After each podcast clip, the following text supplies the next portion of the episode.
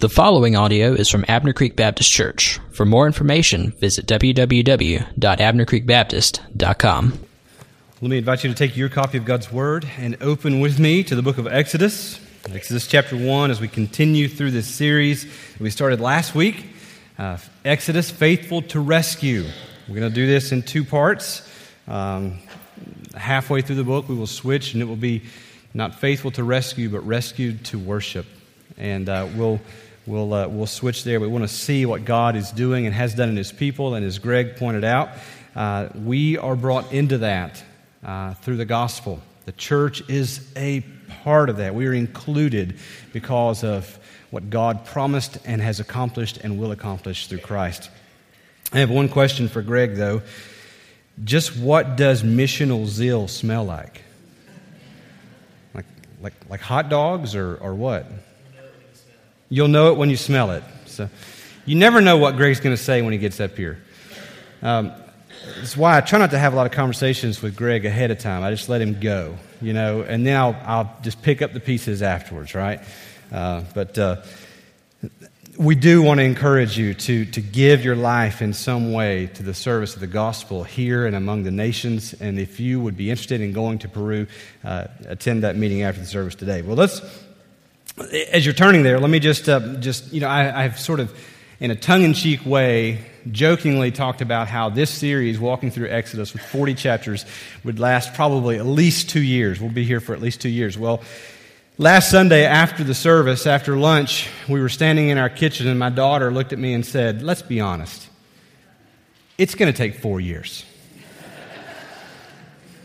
So I sat down and I started doing the math this week, and I, I looked and I, at, the, at the book of Exodus. There are 1,213 verses in Exodus.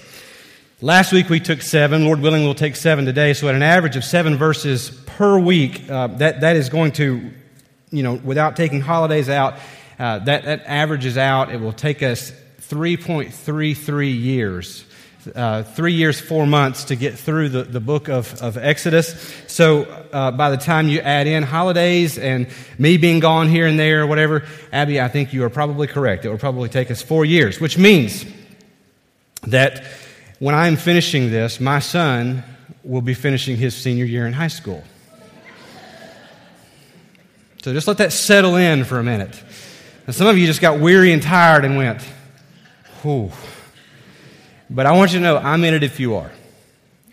You know, we're going to be here anyway, right? What better thing could we give our lives to than to study the Word of God? And to walk through it verse by verse and attempt by, with, with the Holy Spirit's direction to glean from the Word of God what He has saw fit for us to have. What better thing could you give your, your Sunday morning to? What better thing could we as a church give ourselves to than that? And so I want you to know I'm committed. We're going to walk through this. We'll take our time because we want to see what God has for us. So, Exodus 1, let's begin in verse 8. Exodus 1, verse 8 says, Now there arose a new king over Egypt who did not know Joseph. And he said to his people, Behold, the people of Israel are too many and, and too mighty for us. Come, let us deal shrewdly with them, lest they multiply, and if war breaks out, they join our enemies and fight against us and escape from the land. Therefore, they set taskmasters over them to afflict them with heavy burdens. They built for Pharaoh store cities, Pithom and Ramesses. But the more they were oppressed, the more they multiplied, and the more they spread abroad. And the Egyptians were in dread of the people of Israel. So they ruthlessly made the people of Israel work as slaves and made their lives bitter with hard service in mortar and brick and in all kinds of work in the field. In all their work, they ruthlessly made them work as slaves. Now, the title I've given to this sermon, the one I've given to David for, for the podcast, is Fighting God or Fighting Against God. The one that I've listed out here on my paper, I didn't give to David, uh, is, is A New King's Solution to a Growing Problem. So, whichever title you'd rather take is, is up to you.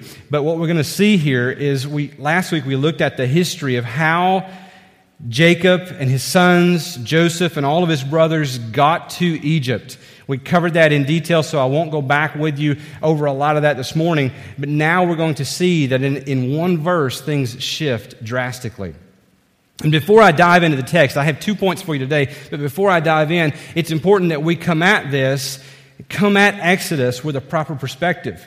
Uh, Moses is the author of Exodus, and we have to ask ourselves why did Moses write Exodus?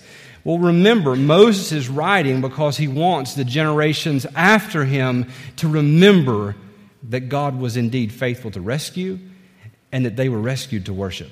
And so we have to come at that. That should, that should shape what we see in the text. And so this morning I have two points for you. I think out of this text there are certainly more, but I'll try to stick with those two. The first of which is this God's blessings often bring about the world's cursings. God's blessings often bring about the world's cursings. In verse 8, there arose a new king who did not know Joseph. That one verse sums up how the children of Israel went from a position of favor to a position of disgrace. From a position where they were a protected people in a foreign land with, with connections in the high levels of government to working as slaves in that foreign land. Their lives miserable.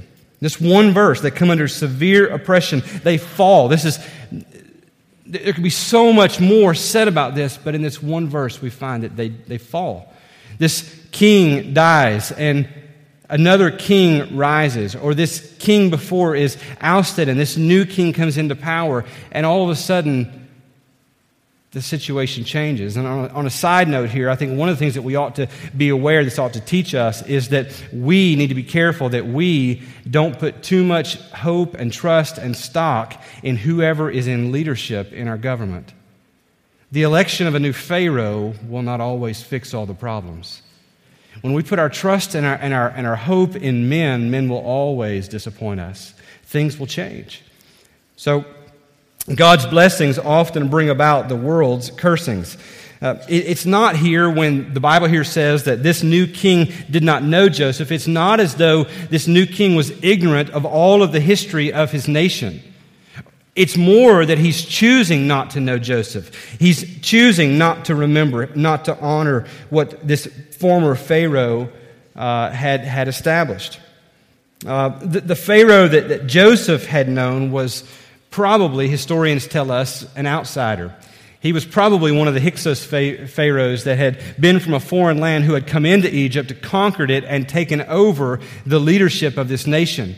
And those who were always had, had lived in Egypt resented this Pharaoh until one day they mustered enough strength to be able to oust him, to overthrow this Pharaoh and throw him out. And so, whoever this new king, this new Pharaoh is, he really probably has very little sympathy at all for the former regime and any alliances or any um, mercies that the former Pharaoh had allotted. He had ousted the Pharaoh, but he had not ousted their, the people that this former Pharaoh had harbored. He had a problem. He had a big problem. The, the problem was the, ch- the children of Israel, and they were a growing problem. And they were growing by the day, and they didn't seem to be slowing down. And so now Israel's growth, we see, is part of God's blessing. We looked at this last week. I want to show you this. I want to go back to some of the history again and show you that Israel's growth is not by chance, but instead it's by the very work and blessing of God. It's God keeping his promise. We looked last week at the fact that in Genesis 1, verse 28, God said to Adam and Eve, Be fruitful and multiply. Part of what God started was all the way back with Adam and Eve, the first man and woman, be fruitful and multiply. When, when the population on the earth grew so wicked that God destroyed it in a flood, after Noah and his family came out of the ark, God again said to, to Noah, God blessed Noah and his sons and said to them, Be fruitful and multiply and fill the earth. Genesis 12, Genesis 15 and forward, God then extends that promise beyond Noah and he carries that promise over to Abraham, to Isaac, and to Jacob. Listen to some of these passages as we walk through Genesis. Genesis 12, 2. And I will make you a great nation, and I will bless you and make your name great so that you will be a blessing. Genesis 15, 5. Abraham there is saying to God, God, I don't have a son yet. Who's going to be this heir? You've promised me this son, but he has not come yet. And God sends Abraham out into, under the night sky and tells Abraham, Look toward heaven and number the stars if you are able to number them. Then he said to him, So shall your offspring be. In Genesis 28, Isaac said to Jacob, God Almighty bless you and make you fruitful and multiply you, that you may become a company of peoples.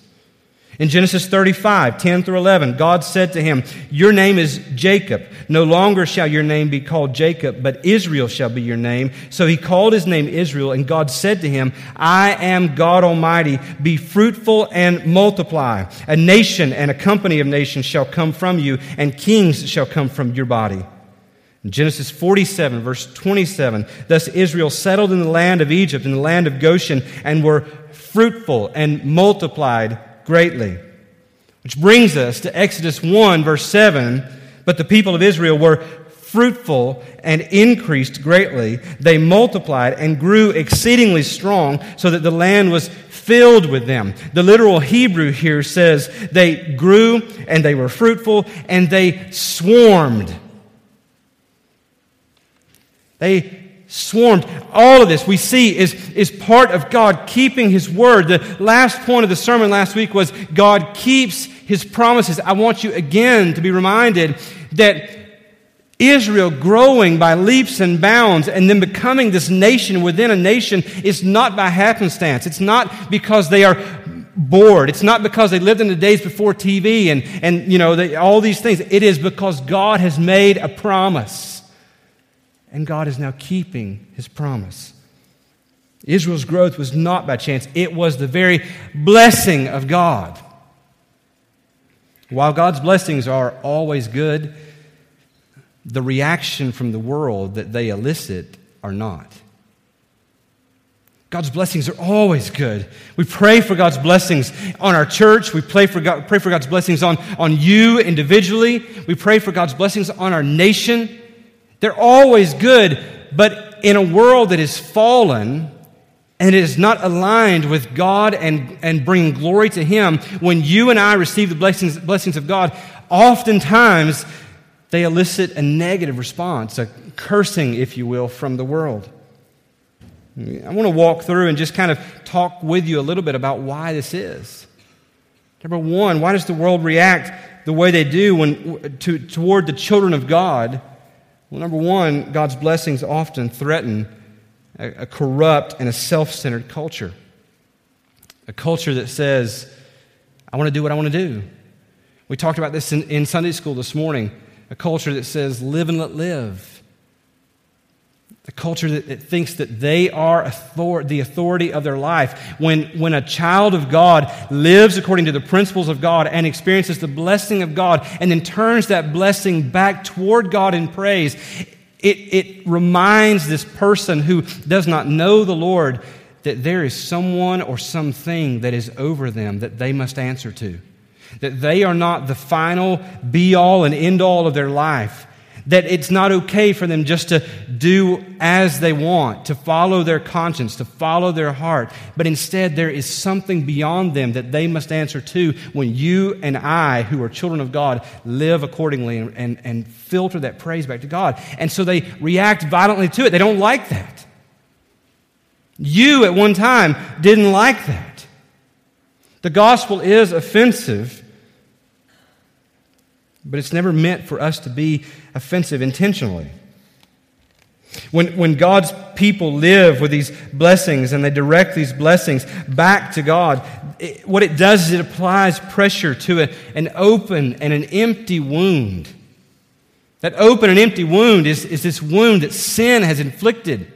And when you and I live according to the principles of God and, and, and exercise faith in Christ and live differently than what the world has, has put out there for us is the right way to live, when we live in such a way that we glorify God through our living, they may not admit it, but it's, it's, it's the picture I can give you is of someone with an open wound and someone taking their finger and just pressing into that wound.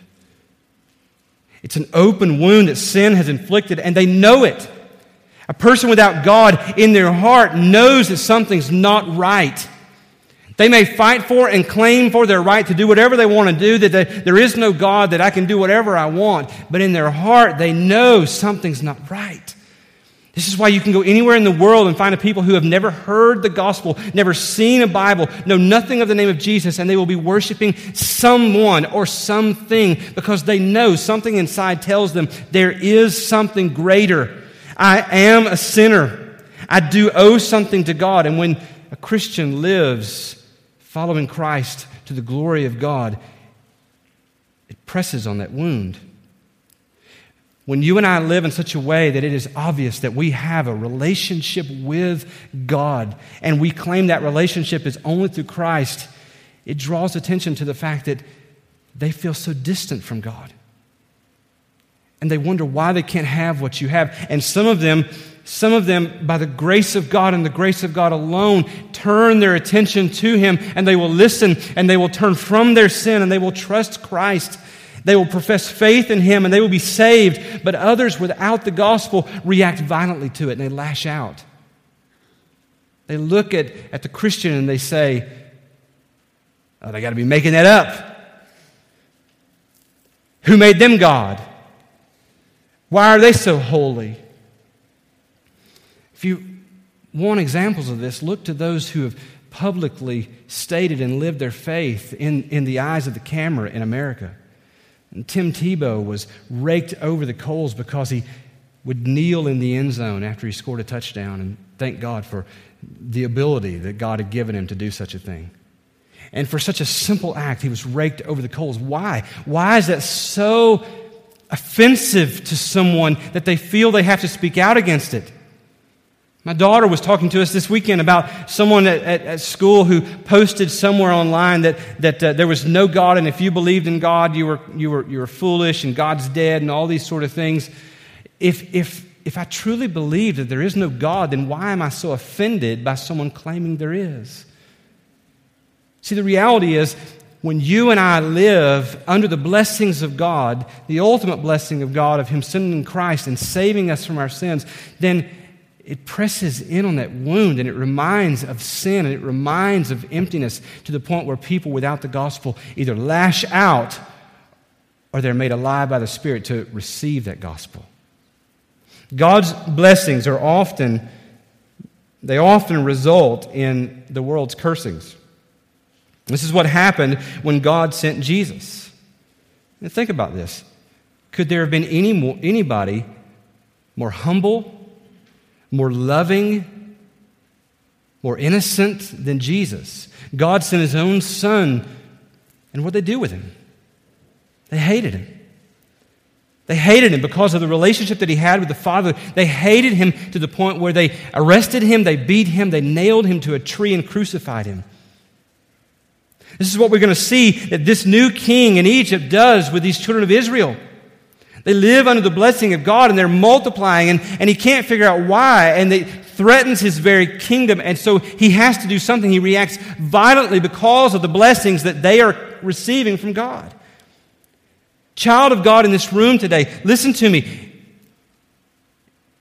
If you're living under the blessings of God, we should never expect a life of ease in this world. Jesus said, if they hated me, they will hate you all the more. We should not be surprised when the world reacts as they do. Which brings me to a question. I hesitate on this because the text doesn't go here. But if you'll give me a little bit of, I guess, spirit, I hope spirit inspired freedom here this morning, I, would simply want to ask you this. If you are living in this life under the blessings of God, but you are not experiencing the persecution of the world and the reaction of the world that's described here, then what does it say about how you are receiving those blessings? Are you simply receiving those blessings not in a way that you turn the praise and the glory back to God, but instead you're hoarding those blessings for yourself and forgetting to praise the one who's given them to you? Because if that's the case, the world has no reason to hate you. Oh, they may think sometimes you are, you are the luckiest person alive. How do you have what you, what you have? They may want to be around you, hoping to be able to pick up some of the crumbs that are falling from your life. But they will have no reason to hate you because you are not giving any of the glory back to God. Child of God, we should not seek to live a life in this world that is free from trouble. I'm not saying that we should go out and look for trouble. I'm not saying that we should go out and try to offend as many non believers as we possibly can. Those people are out there and they are not a badge of honor to the glory of Christ. Instead, they are a blight on the church and his glory. I'm not saying that we should go out and look for that, but I am saying that it ought to be there from time to time. This idea that God wants us happy is a lie from the pit of hell. Those who, are, those who are saying those things, God wants you to be happy. If you just come to Christ, God wants, to, wants you to be happy and He wants to give you everything that, that, that, that you want. They don't even know it but the words that are coming out of their mouth are first whispered to them out of the mouth of the, of the enemy.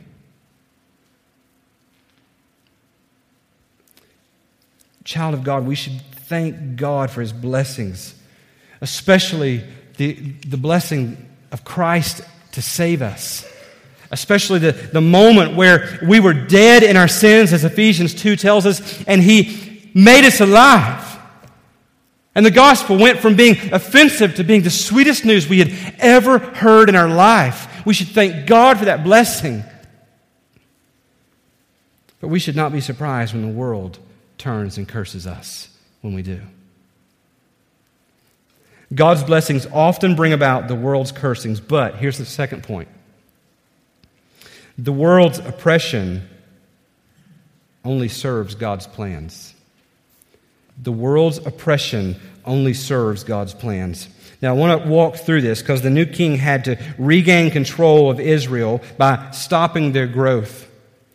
And, the rest of our passage is going to walk through those plans. It's going to outline his plans. So I just want to give some detail to the thought of a world, this king here being representative of the one who is now ruling this world system, the devil himself. And I want to show you some things. I want you to take note of some things of how this world will react when you and I live to the glory of God. Exodus 1, verses 9 through 10. He said, The king said to his people, Behold, the people of Israel are too many and too mighty for us. Come, let us deal shrewdly with them, lest they multiply. And if war breaks out, they join our enemies and fight against us and escape from the land. Just a few things in those two verses. When the king here says they are too many and too mighty for us, it reveals what the real threat is. There's the threat it threatens his kingdom as he knows it. He looks at them and he says, if they only realize who they are, they will overtake us.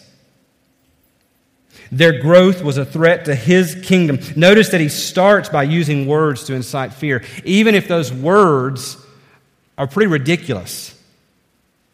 I mean, we're talking not here about some small power in Egypt. We're talking about the most powerful nation in the world at that time, with the most dominant military anywhere around. The threat of war was not a real threat at all, but he knew that he had to somehow gain the favor of his people to back him in what he was going to do to these, these Israelites. And so he begins to use words to incite fear.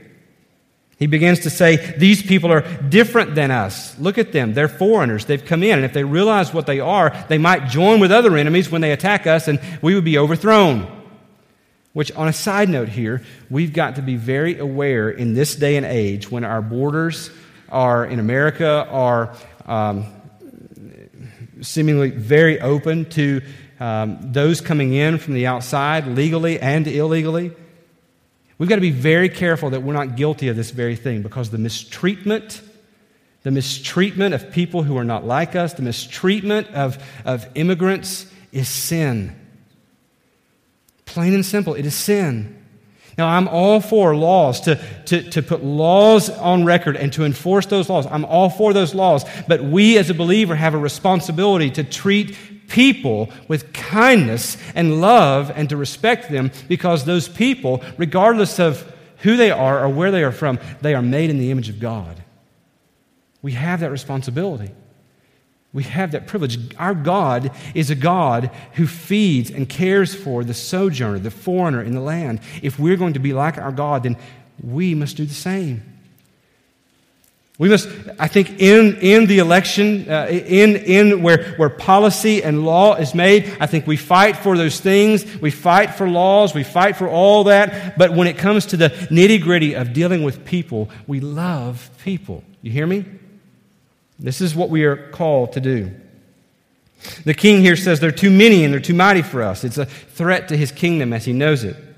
He said, we got to deal shrewdly with them. This word shrewdly, the, the, it's in the same family, and it's only, other, only used one other place in, in, the Bible, and it is the word that is used of the serpent when he comes to Adam and Eve in the garden, and it says that the serpent was more crafty than any other beast of the field. What I want you to see here is that, that this king, it's, it's not just this king against Israel, but this is, he, he represents here something much larger in this ongoing battle between Satan and God himself. He's acting just like his father, Satan. Jesus is the one who said to the Pharisees in John 8 44, You are of your father the devil, and your will is to do your father's desires. We see this here in this king well before Jesus takes on flesh and comes to the earth. This king here said, lest they multiply and escape from the land. Well, in saying that, in saying we got to deal shrewdly because we don't want them to multiply anymore and we don't want them to escape the land, he is unwittingly, unknowingly identifying and aligning himself against the two very promises of God. God had promised that they would multiply and become a great nation, and He had promised that He would give them a land of their own. And here He says, maybe unknowingly, we cannot let them multiply and we cannot let them go to a land that is outside of ours. And He sets Himself up, He aligns Himself with Satan himself. And the point here I'll just make to you briefly as I run by it is that you and I, when we live in this world with the blessings of God, turning those blessings back to God, to His praise and His glory, and the world reacts with violence, we've got to see beyond them and understand that we're not fighting them, we are fighting the world system that is behind their actions. That's what Ephesians 6 is all about when Paul told us to put on the whole armor of God. For we do not wrestle against flesh and blood, but against the rulers, against the authorities, against the cosmic powers over this present darkness, against the spiritual forces of evil in the heavenly places. Verse 11, the story goes on. The, the king, the new king, apparently wins over his, his nation against the Israelites. And in verse 11, they begin their plan. They begin to implement this plan to keep them from multiplying and keep them from leaving. In verse 11, they set taskmasters over them to afflict them with heavy burdens, and they built for Pharaoh store cities, Pithom and Ramesses. Now, you have to understand that these Israelites were not construction workers. They were mostly farming people, they were shepherds. They were contract herders that had been allowed to stay in this sort of northern region of Egypt where they were watching people's flocks. They were tending to those things. And so all of a sudden they are ripped out of that context and forced into construction labor where they are building these cities for Pharaoh, these military store cities, this royal city they're building it from the ground up. And not only are they building, but they are now having to supply the, the materials as well. Many of them are making bricks. They've been made slaves. They've been put under this caste system where they are now the lowest people on the, on the totem pole in Egypt. They, they have no influence whatsoever, and they're made to work extremely hard. The strategy here from this new king, bear with me, is this it's threefold. Number one, he wants to separate them from their families as much as he possibly can. If they're working all the time, then they won't have as much time. Husbands won't have as much time to be with, with their wives. Mothers won't be, have as much time to be with their children. And so there will be very little time to, to to conceive children, and there will be very little time to nurture those children. And so, in doing so, in, in establishing and putting this heavy burden of labor on them, he's hoping to cut down on the number of children that come out of, of this nation within a nation. Secondly, he's hoping to starve them. Because if they're always working, they have very little time to come home and tend to their own fields and to their own flocks. They're too tired to do so. They can't produce the food that they need for living. And so he's hoping not only will we cut down on the number of children, but we will now starve many of them out because they will not have time to raise their own crops, their own food. And the third strategy in this is just a sheer workload that will kill many of them off. He's going to work them so hard that many of them will die under this slavery. It's what's meant here when Moses conveys the, the, the, weight of this burden. They afflict them with heavy burdens. But his plan wasn't going according to his plans as quickly as he thought it should. And when the population of the Israelites didn't begin to diminish or decrease, instead it, it continued to multiply and increase, they were still a growing people, then the answer was let's turn up the heat. And that's what's meant there in the last part of verse 12, where it says that the Egyptians were in dread of the people of Israel. So they ruthlessly, listen to these, these words that describe the burden. They ruthlessly made the people of Israel work as slaves and made their lives bitter with hard service in mortar and brick in all kinds of work in the field, in all their work, they ruthlessly made them work as slaves. Moses doesn't want us to, to miss the suffering that the Israelites endured. Now, child of God, in, in these first few chapters of Exodus, you're going to hear lots of talk about suffering. And I don't mean to, to take us somewhere in a fabricated way, but I think, this, I think the text, I think God's word is taking us here. Moses doesn't want us to miss the suffering that they endured. He doesn't want us to, to walk away just having read through this. Instead, he wants us to feel it. He wants us to feel in some way what they endured. What they endured was terrible. What they, what they endured was wrong. Many of them did die under the weight of the slavery. But God continued to increase. But it must have felt like at times that there was never going to be an end. I mean, for all these years this went on, and it must have felt like, God, when are you going to send this deliverer? God, when are you going to save us out of this? When are you going to rescue us? Some of you right now are in the middle of something in your life and you're saying, God, when? I don't think it's wrong for us to say, God, when? I don't think it's wrong for us to say, God, why? As long as we're not saying it in such a way that we've set ourselves as being over and above God. If you look at most of the Psalms, most of the Psalms are, are, are those types of questions. My God, why? My God, when?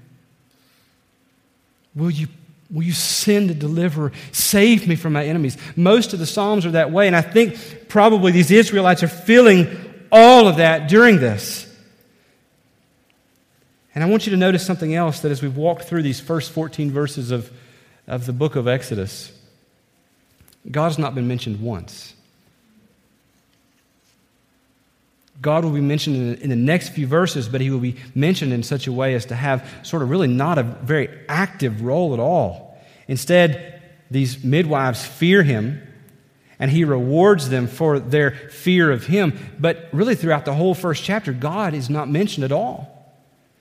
And I don't think Moses is doing that haphazardly. I don't think the Spirit is leading Moses to do that in a way that it just doesn't mean anything. I think instead it's there to remind us just how the Israelites felt. Under this weight of this heavy burden, it felt as if God wasn't there. And some of you are there at that point right now. You think, God, where are you?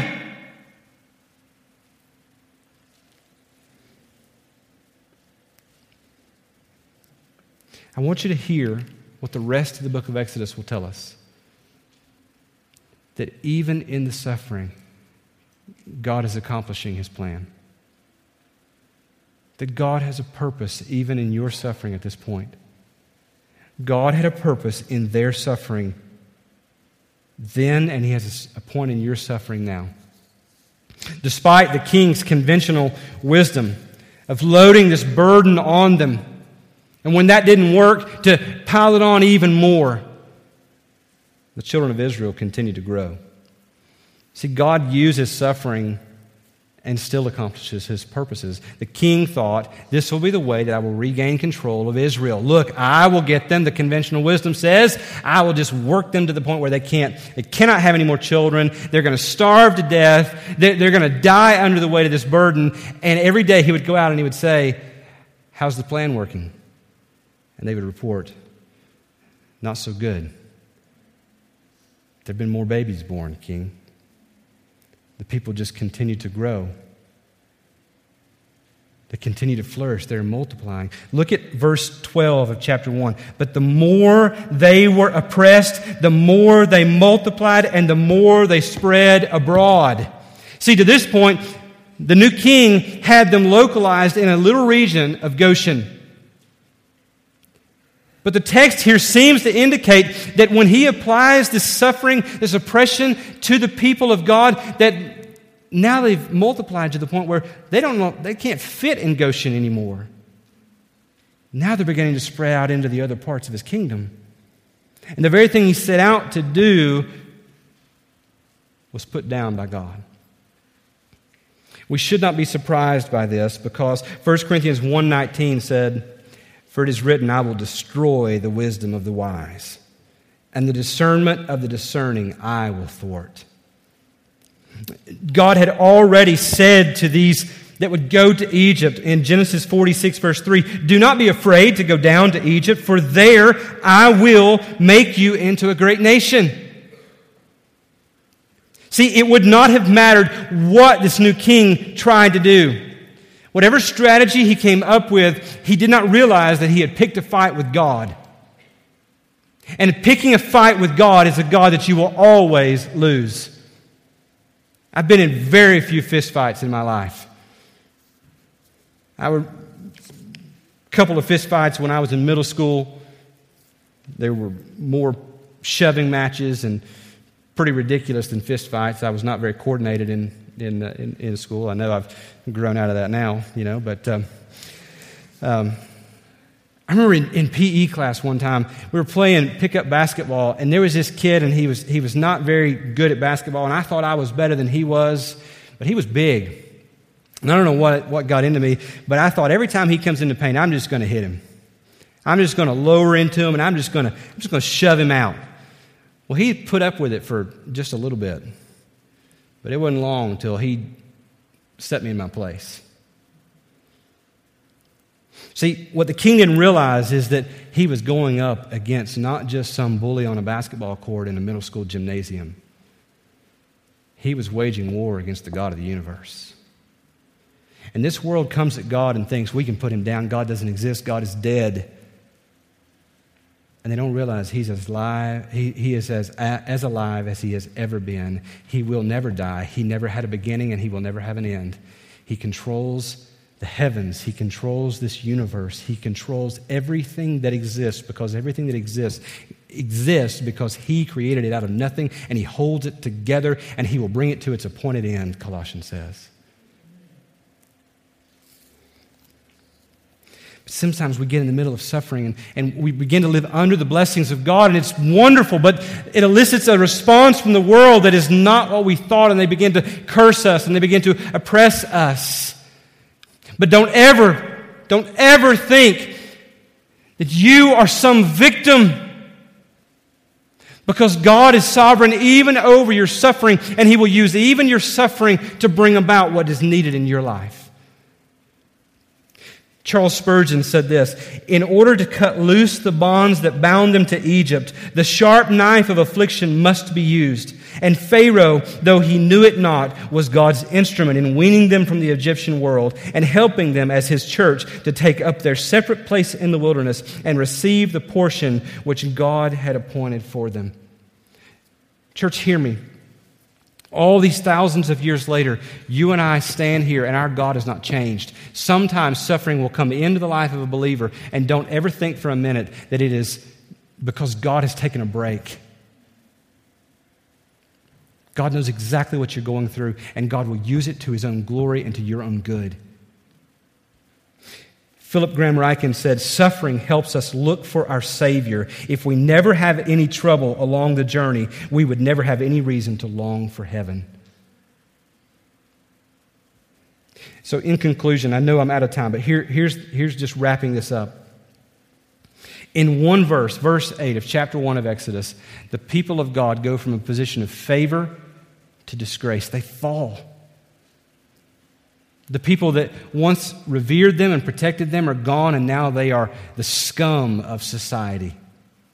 And they are used as slaves to accomplish the, the whims of this worldly king. But God never intended Egypt to be the promised land. See, if they'd been left in their comfortable lives there in Egypt, they may have simply just melted into the Egyptian culture and just disappeared and gone away. They would have possibly lost their covenantal identity and would have never been heard from again. And guess what? For you and I, no Messiah, no Christ. Because what was promised to Abraham, Isaac, and Jacob, and what was promised to Noah, and what was promised to Adam and Eve was not simply about making them a nation, but it was ultimately about bringing about the Messiah, the one who would crush the head of the serpent in Genesis 3. See, left to their own devices, their own comfortable lives, they may have just melted into the Egyptian culture and faded away. But God is so committed to his purposes as one commentator wrote, so committed to growing us in grace that he will spare no effort and he will spare no hardship necessary to that task and that goal. Ligon Duncan said, God grows his people through suffering, and in suffering we must never see ourselves as victims of our earthly persecutors because God's promise is always greater than that persecution. God's blessings may bring about the world's cursings, but take hope, child of God. The world's cursings only serve to bring about God's plan. Live your life under the blessings of God and do so in such a way that you turn them back on Him, that He might receive all the glory. Trust Him to the end. Long for heaven, knowing that He has promised heaven and He will deliver heaven. It is coming. Let's pray. Lord Jesus, we thank you for this passage. We thank you for your word, how unified it is, and how it all tells this one story.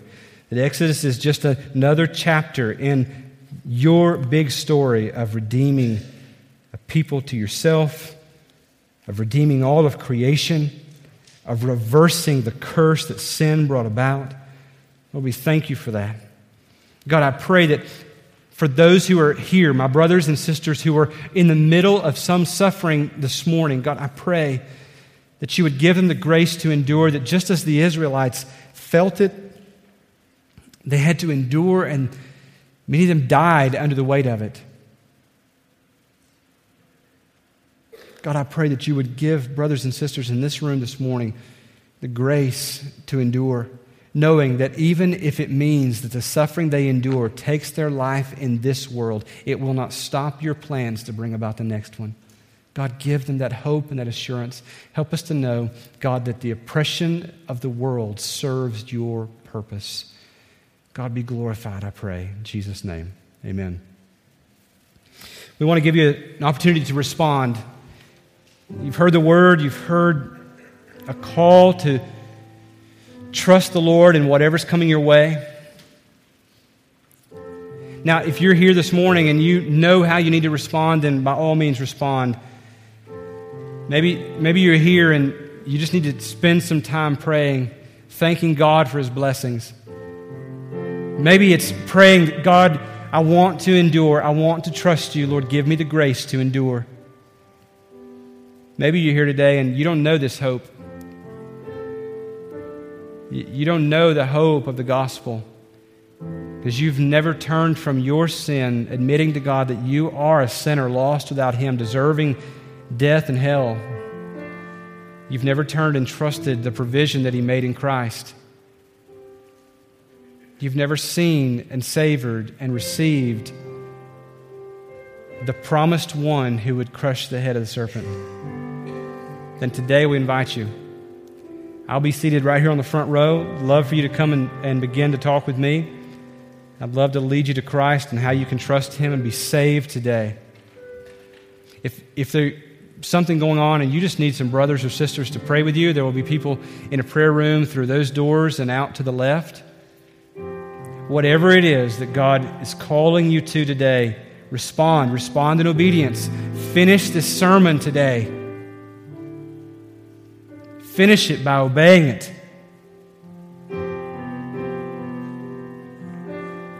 Whatever God leads you to, say yes. Don't harden your heart.